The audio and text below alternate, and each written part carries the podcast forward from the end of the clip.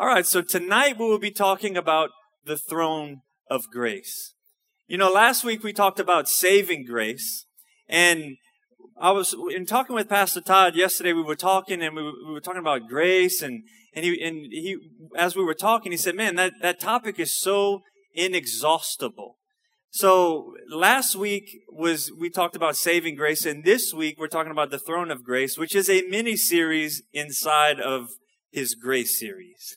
And then we will be doing another message on grace, not this Sunday, but next. Okay, so I know he said that it, it closed it, but he was like, why don't we reopen it and keep going? And I agree with that. Praise God. You can never get enough of understanding grace. So, as we continue on, let's look at heaven. Let's look at what it will be like when we stand before God. I want to go so in depth in this. So I don't, I'm not going to say I'm going to keep you a while, but we're going to, we're going to deal with a lot of stuff. Do you mind doing that? You want to deal with a lot of stuff? You want to know what's coming in the future? You want to know what you're going to see with your eyes and what we're going to be accountable for and all those things? I want to go so in deep, in depth that we feel the wind of heaven on our skin. Wouldn't that be nice? That you can picture yourself ascending through the, the clouds, past the second heavens, and into the throne room of God. You know, during this time, it's we always get to the end of the year, and we start wanting to make adjustments at the at, for the beginning of the year. It's always good to do self-evaluation. You know, at the beginning of the year, people rush off. They get on the treadmill.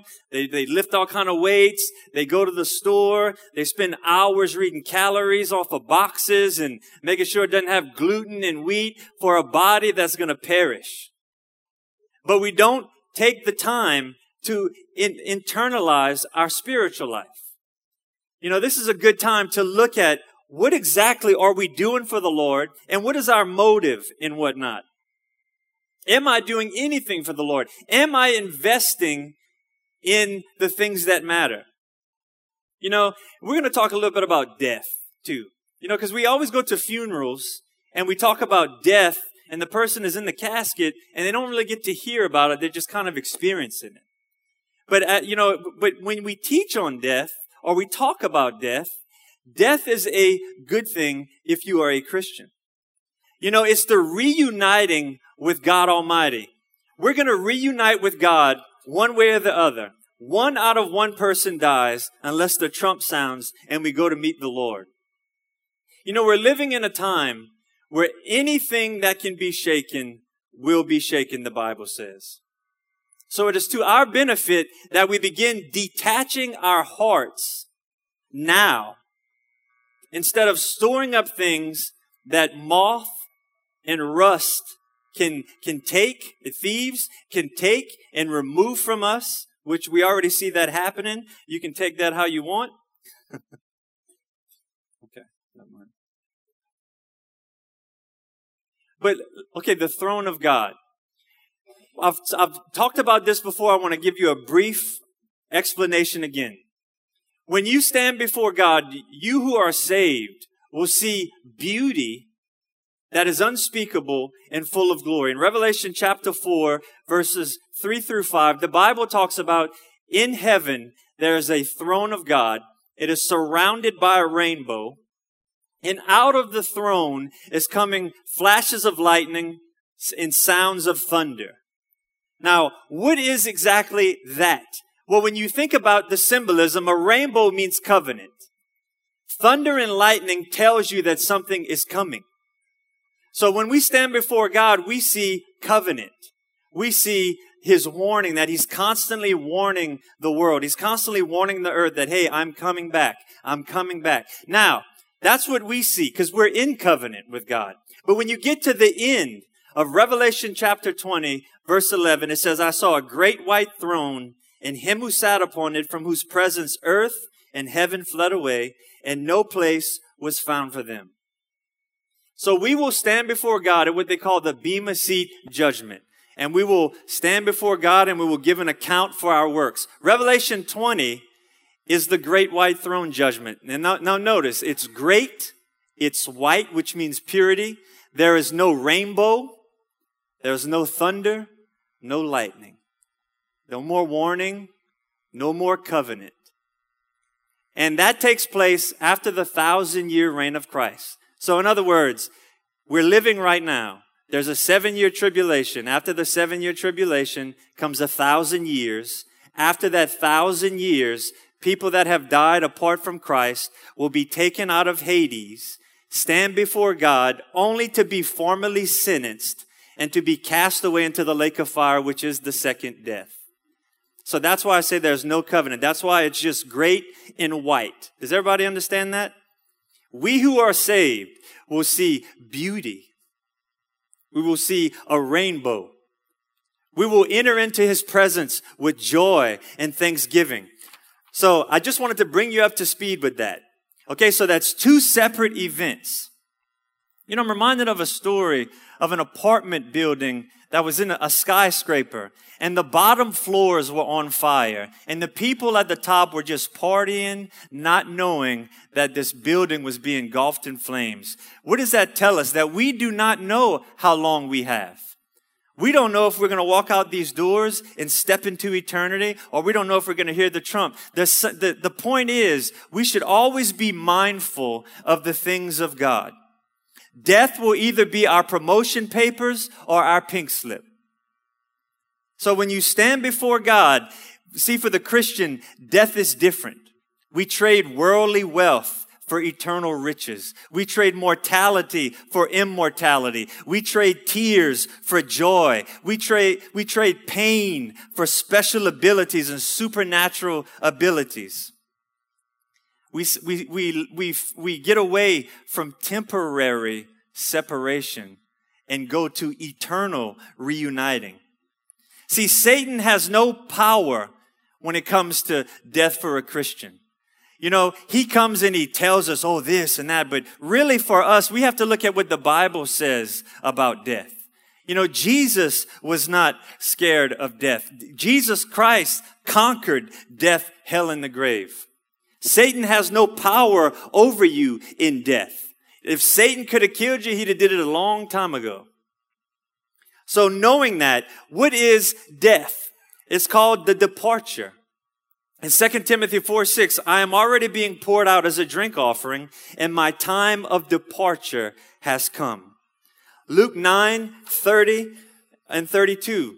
I'm sorry, thirty-one. And behold, two men were t- talking with him, and they were speaking of Moses and Elijah, who appearing in glory were speaking of his departure. So when Moses and Elijah showed up on the Mount of Transfiguration, they were talking about the cross.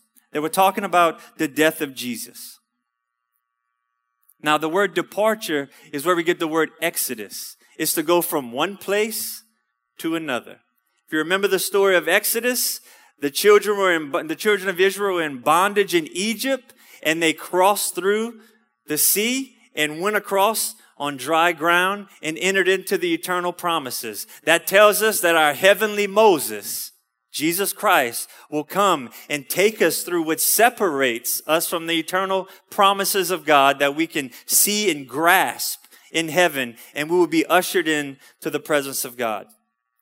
Jesus also called it sleep. Remember when he showed up at the synagogue ruler's home with the young girl who was, who was dead.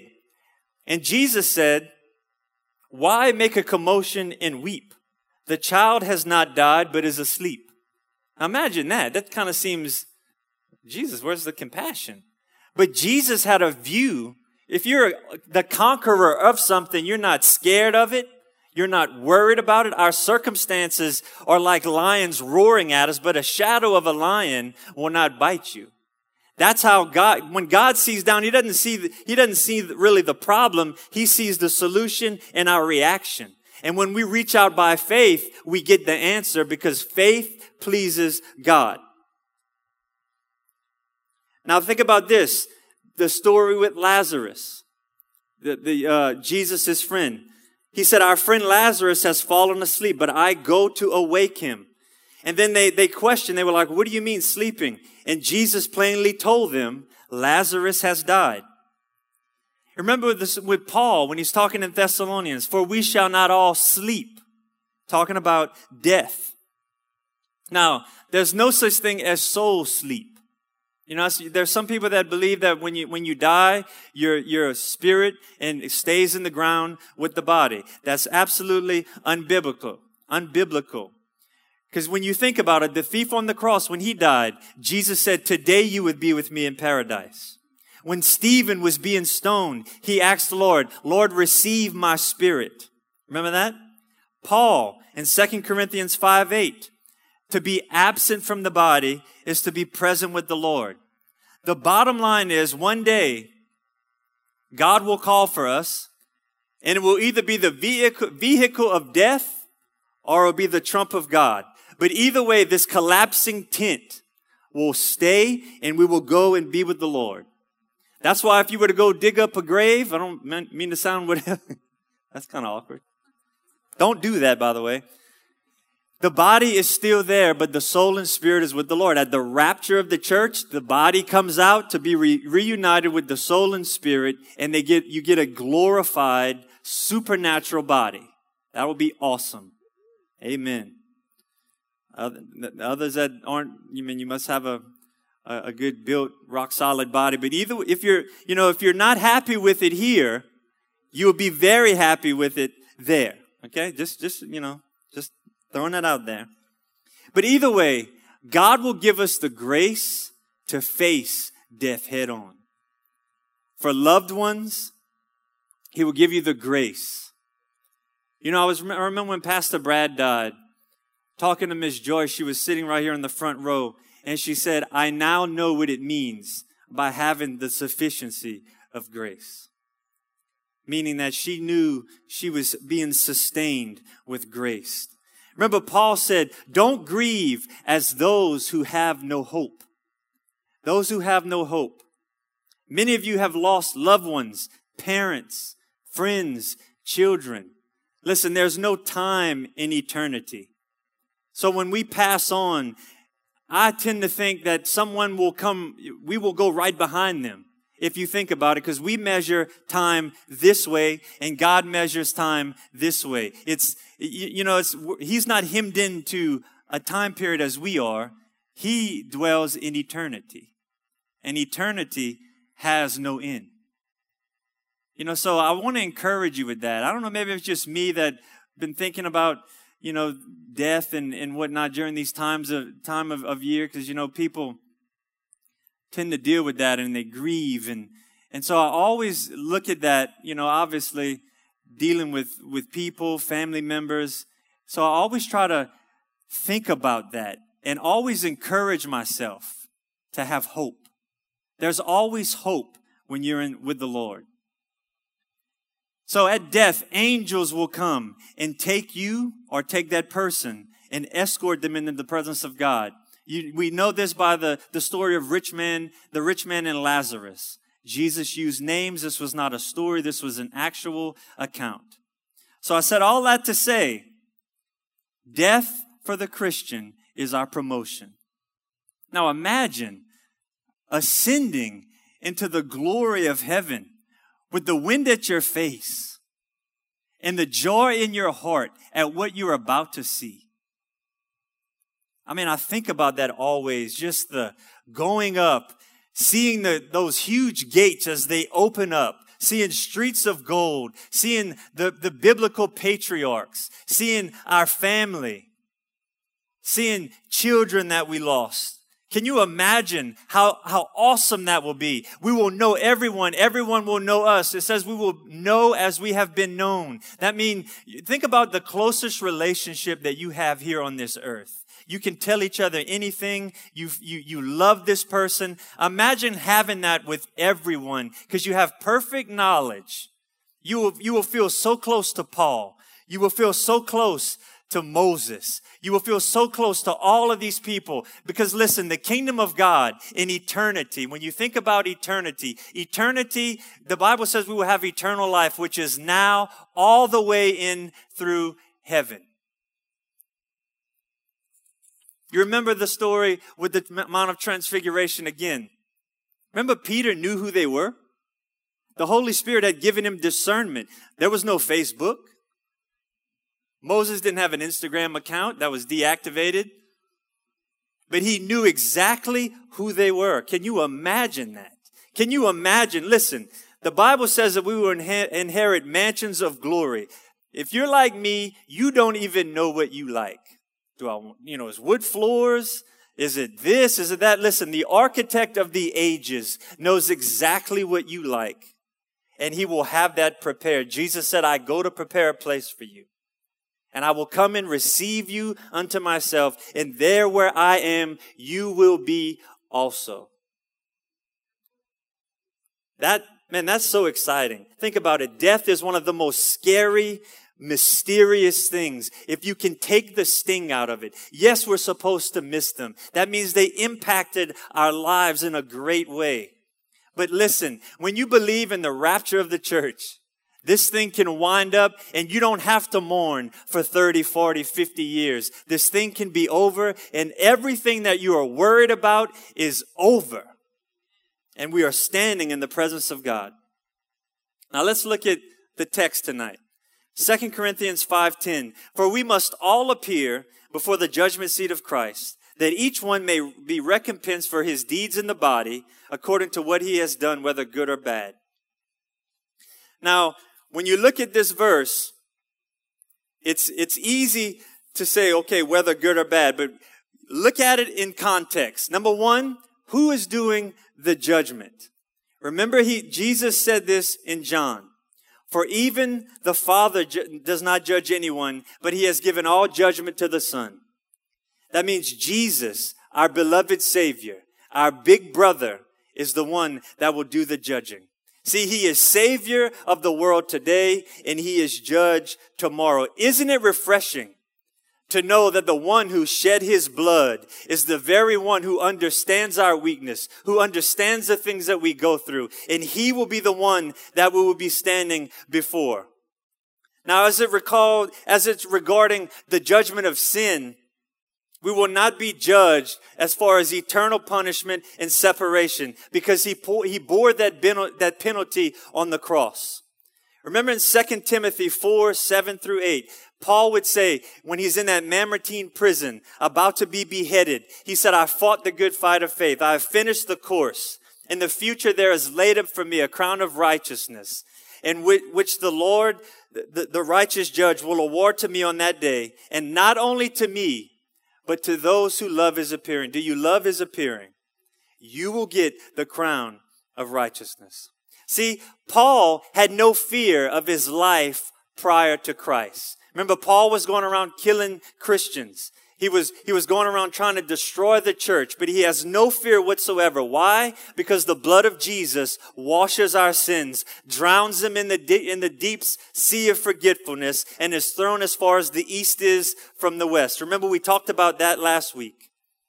Point number two, we will be judged thoroughly, the good or the bad. Now, Second Corinthians five ten says, we must all appear.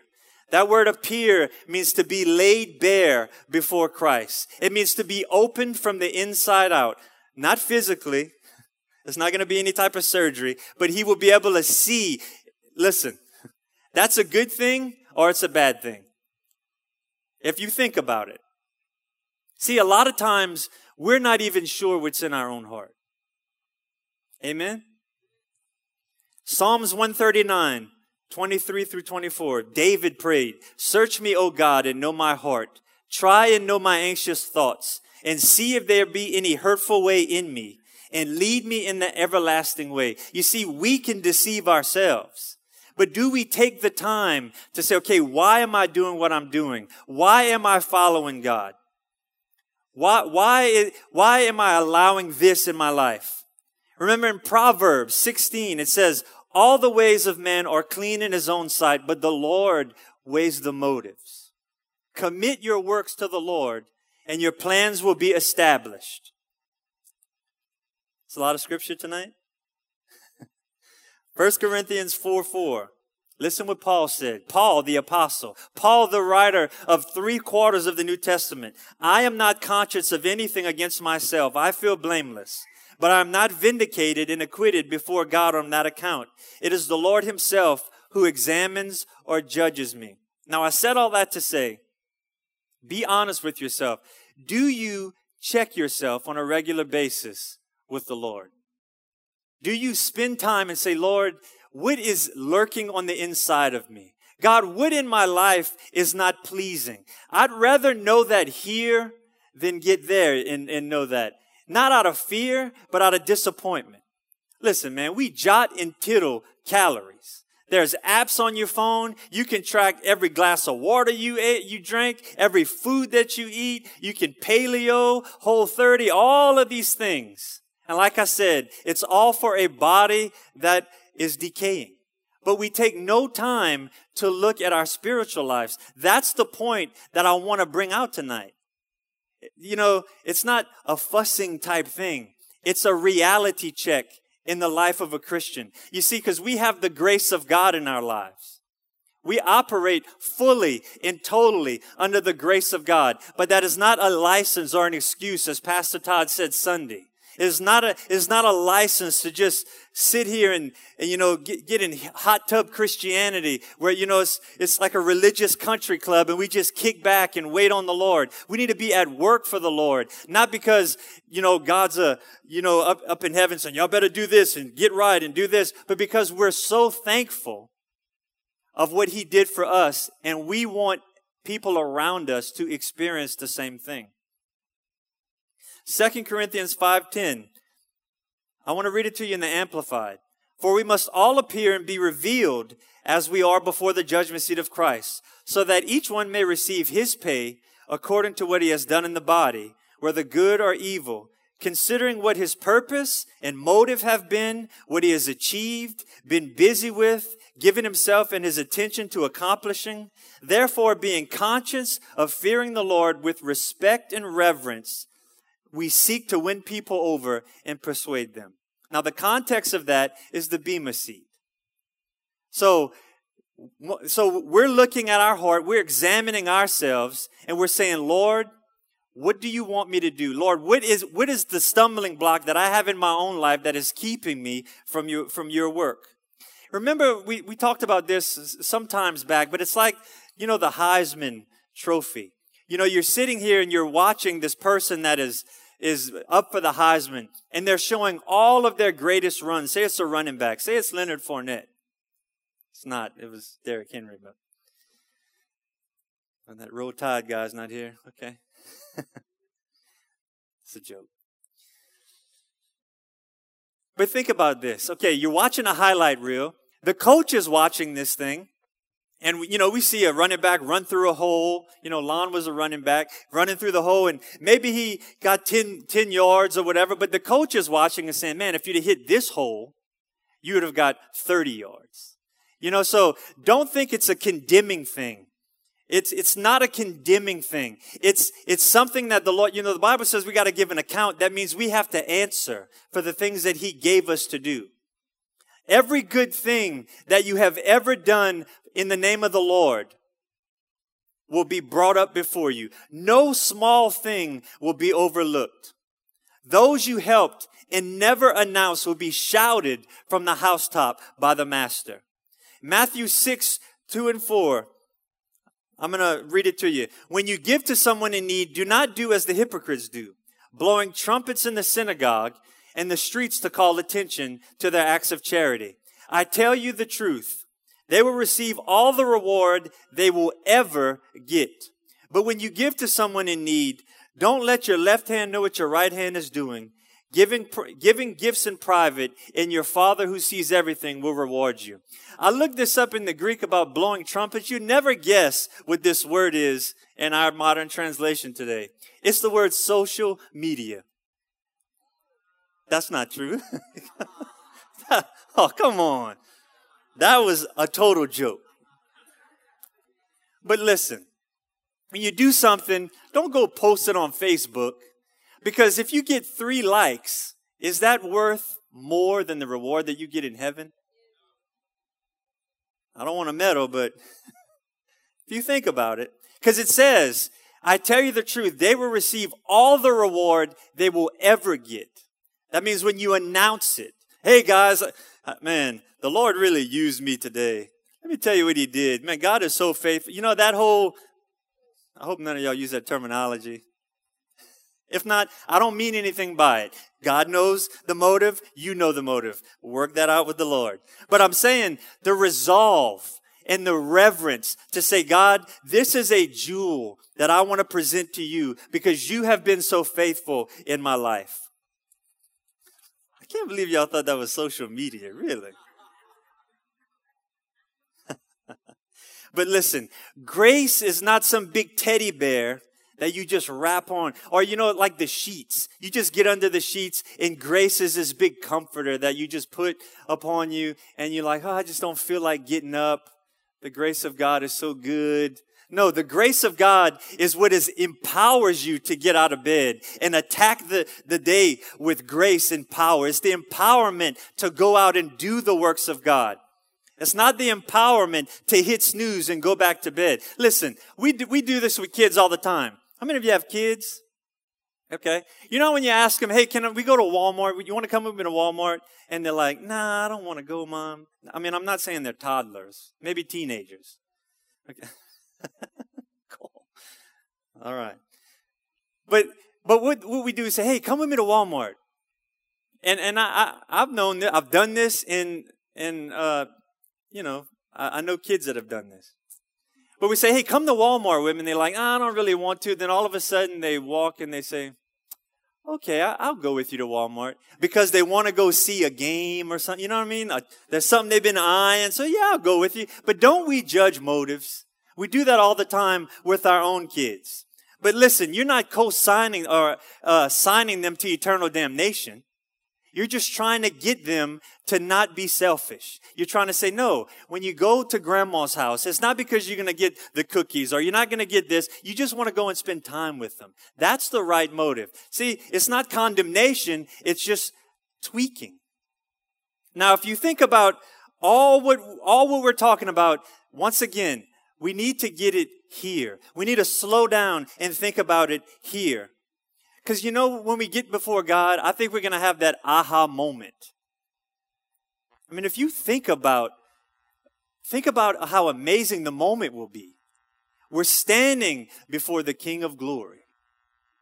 All that we have done on this earth, we will be standing before Him like, behold, behold Him. I see why I should have did more.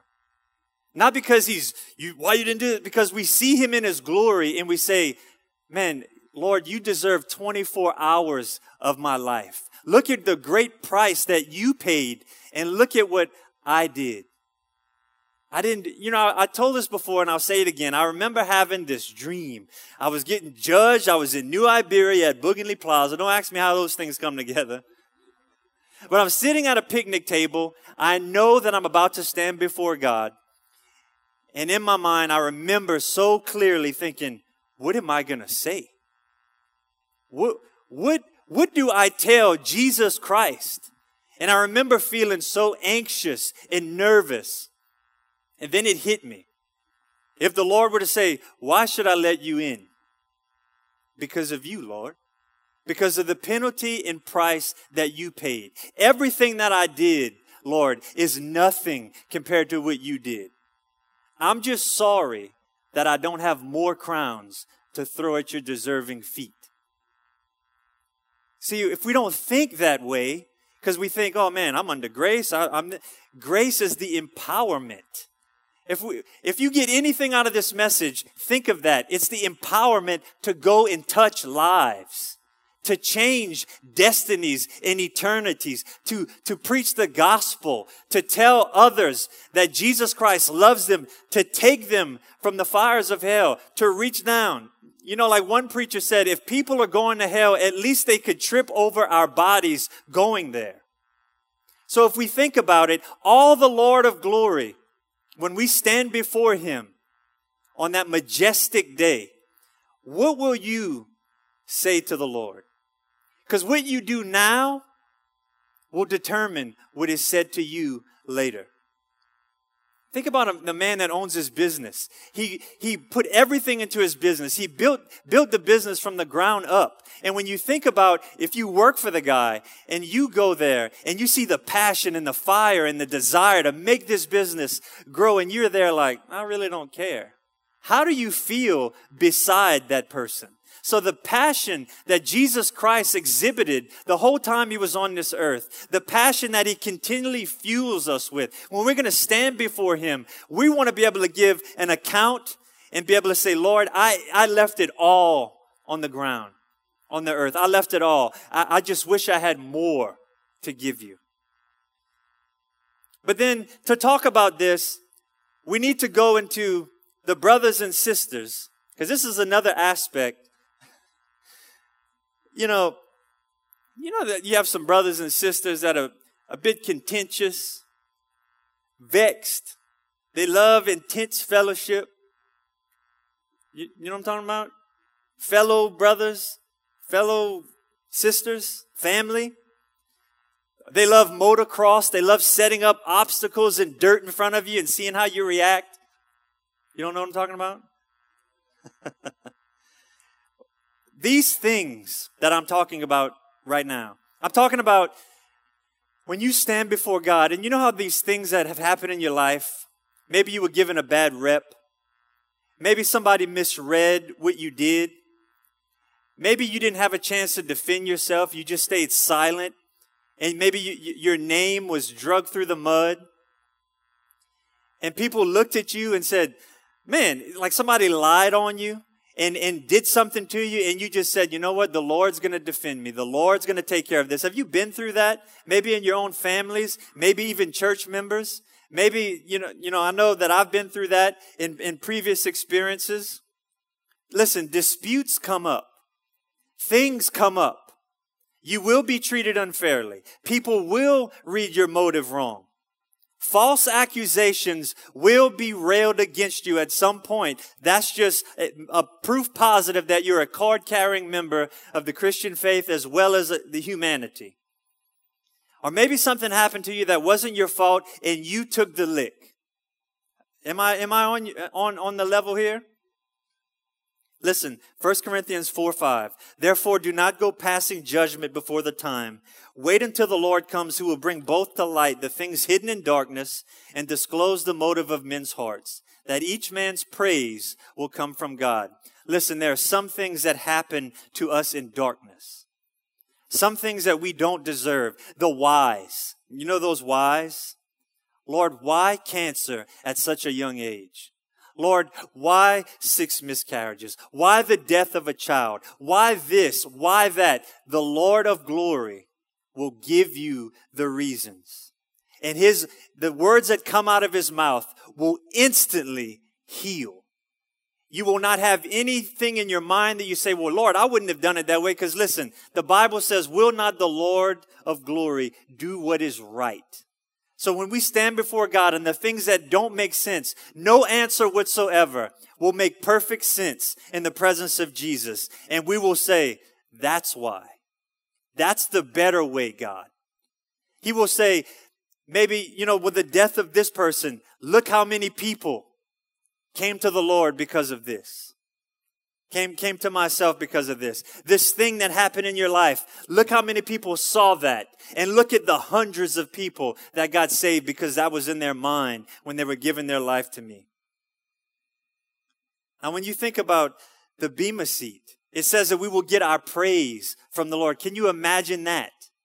Can you imagine the Lord calling you by name and telling, telling you that he is pleased with what you did? Listen, there is no greater sound that you will hear than the Lord telling you that he is proud of you. The painful path that you have traveled, every bump in the road will make perfect and absolute sense before the Lord. You know, we always need to strive to keep our motives pure, to keep relationally pure between each other, not to stir the pot and bring division. Listen, point number three, we will be judged fairly. Romans two eleven, for there is no partiality with God. See, Jesus has no special bend towards the rich, no special bend towards the poor. The rewards will look differently based on what we do. The Bible says in James that teachers and, and pastors will get a stricter judgment. But it does not mean that there's partiality as far as what is being discussed, motive, faithfulness. You see, God will give certain uh, situations. He will, he will, you know, people that teach or preach, they speak to more people. They, they you know, sometimes they'll, they'll have a different type of influence. But with that, the higher the fall, the the, the lower. I mean, the, the distance is wider, and you could crush many people. That's why it's very good when you're serving God to walk with God, to be mindful that people are watching, that you cause them not to stumble. Number four, we will be judged alone. Romans fourteen, twelve through thirteen. So then each of us shall give an account of himself to God.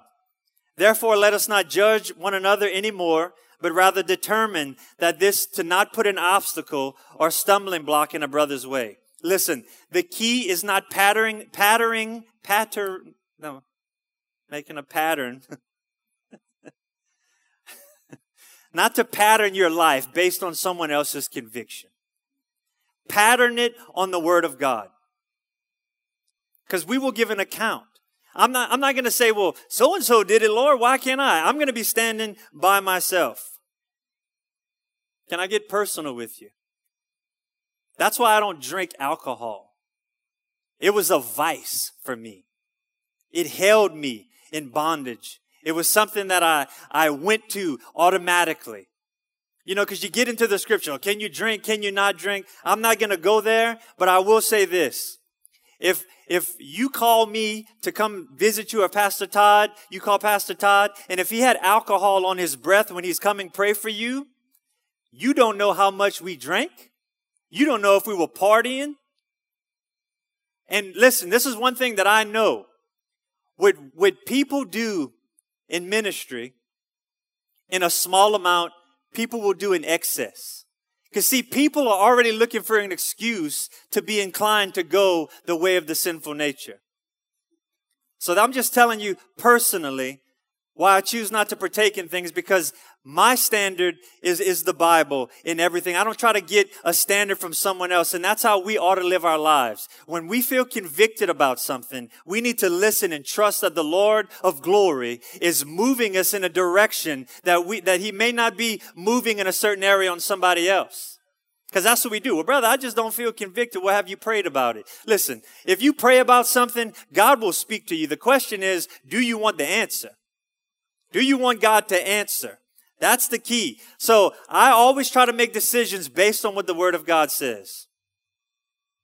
Number five, He will judge us in grace and mercy because He is grace and mercy.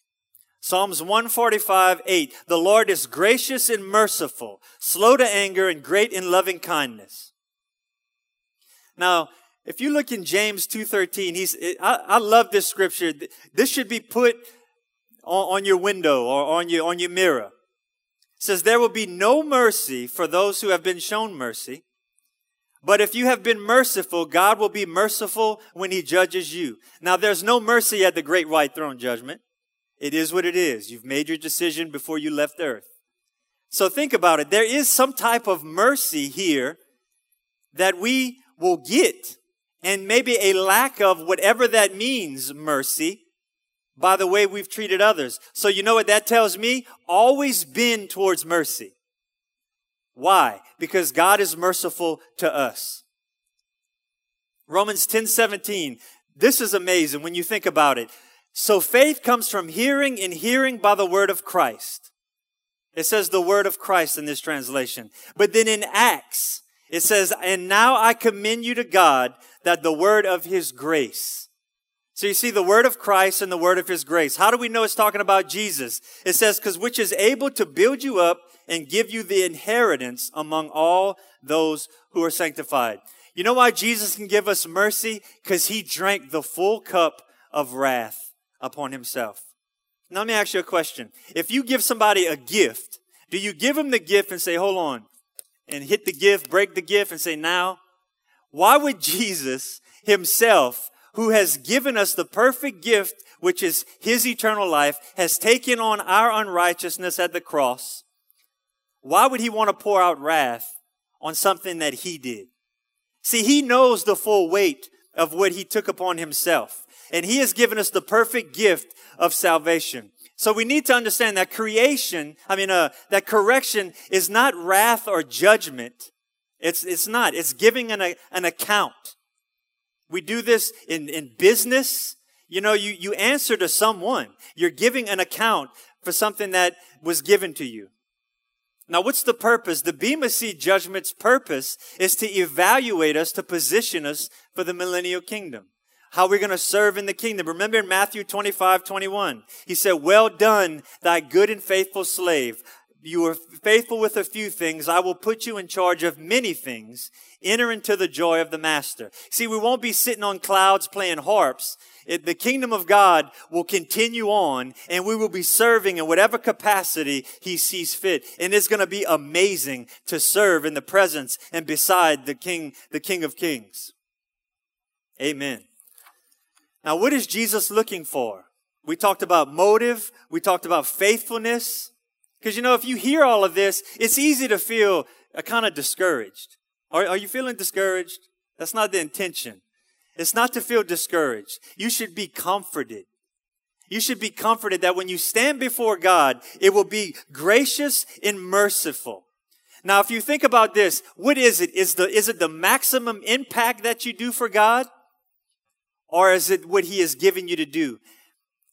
Remember this. Remember the lady that gave the mite, the two mites, the widow's mite.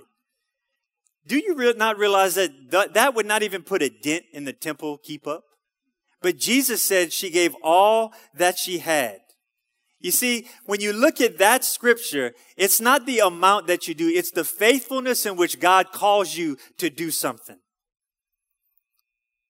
So, the Bible says that to be faithful with what we're given. Number two, how do we handle injustice? That will be something else we will deal with.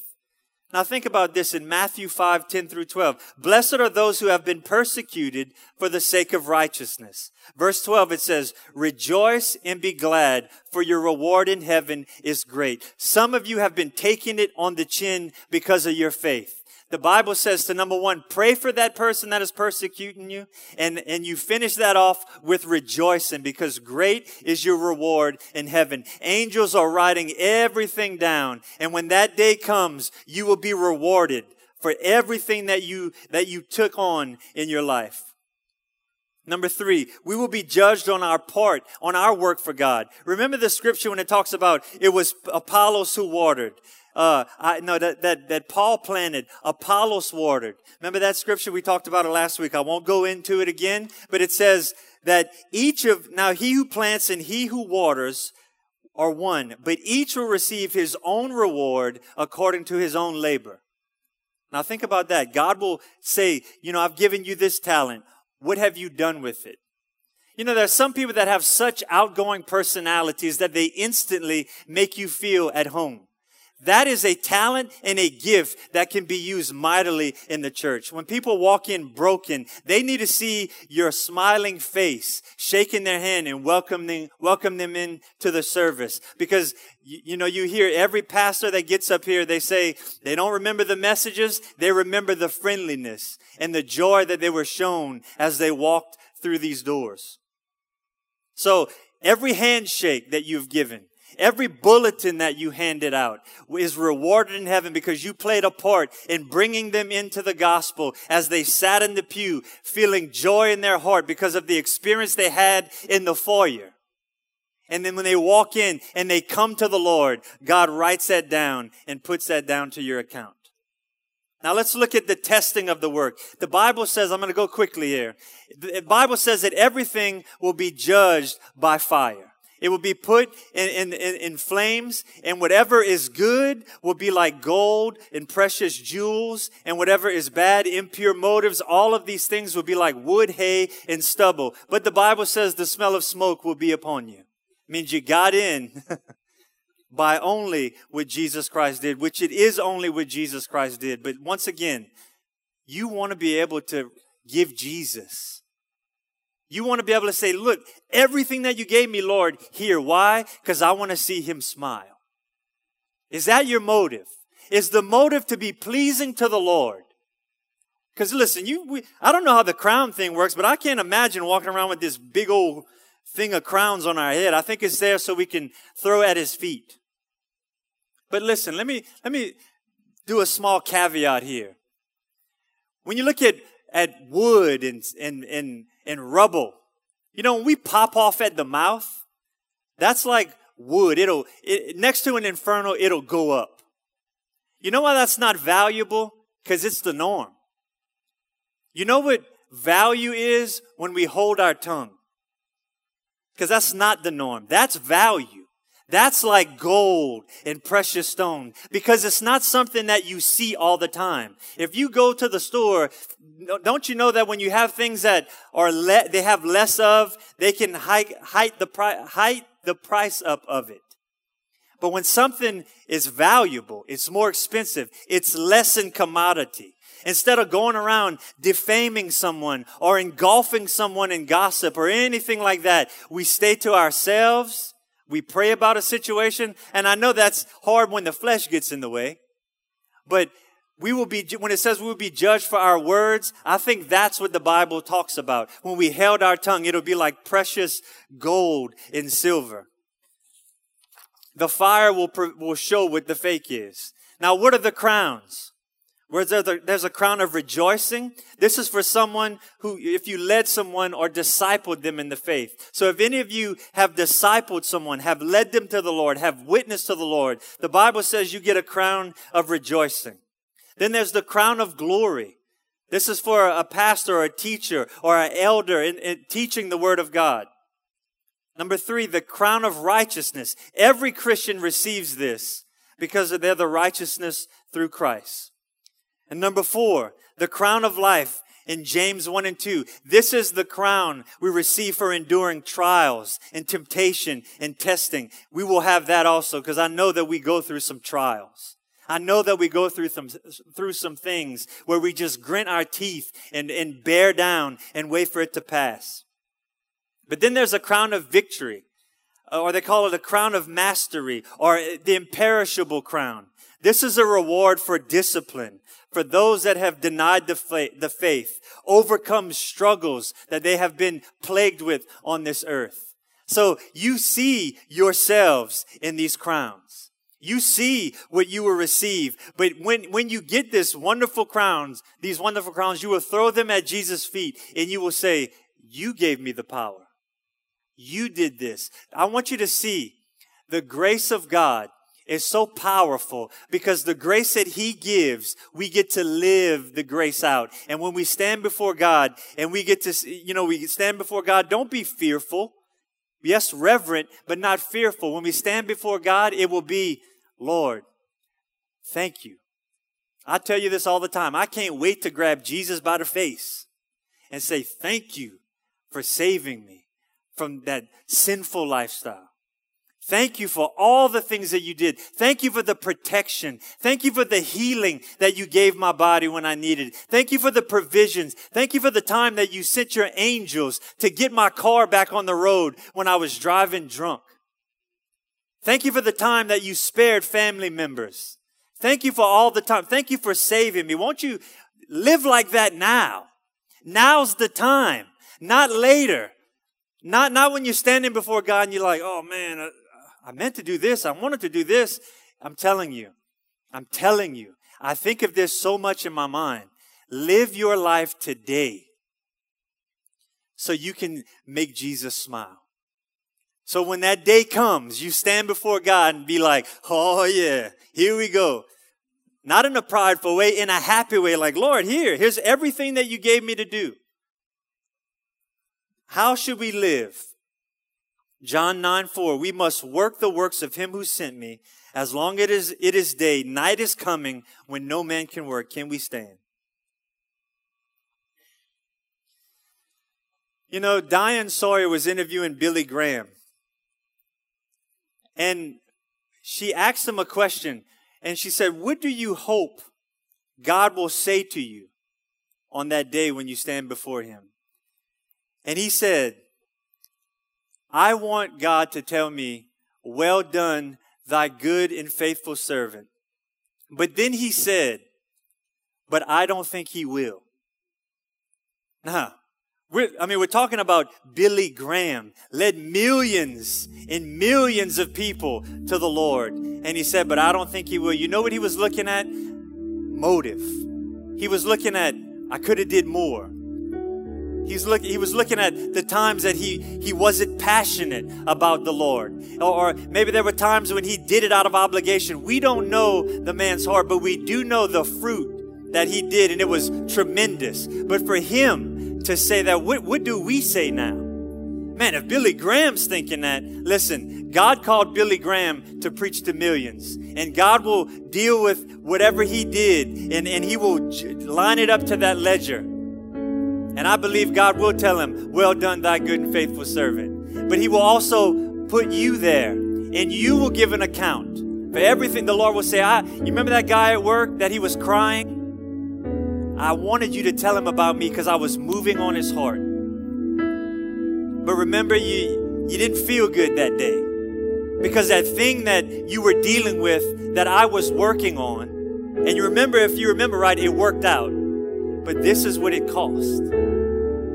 I don't want to hear that from the Lord. I want, I want the Lord to say, well done, thy good and faithful servant. So let's, let's go to the Lord in prayer. I don't know where you're at. I don't know what you're dealing with, but I just want to say this. Whatever you are doing for the Lord, keep on. And always look at yourself.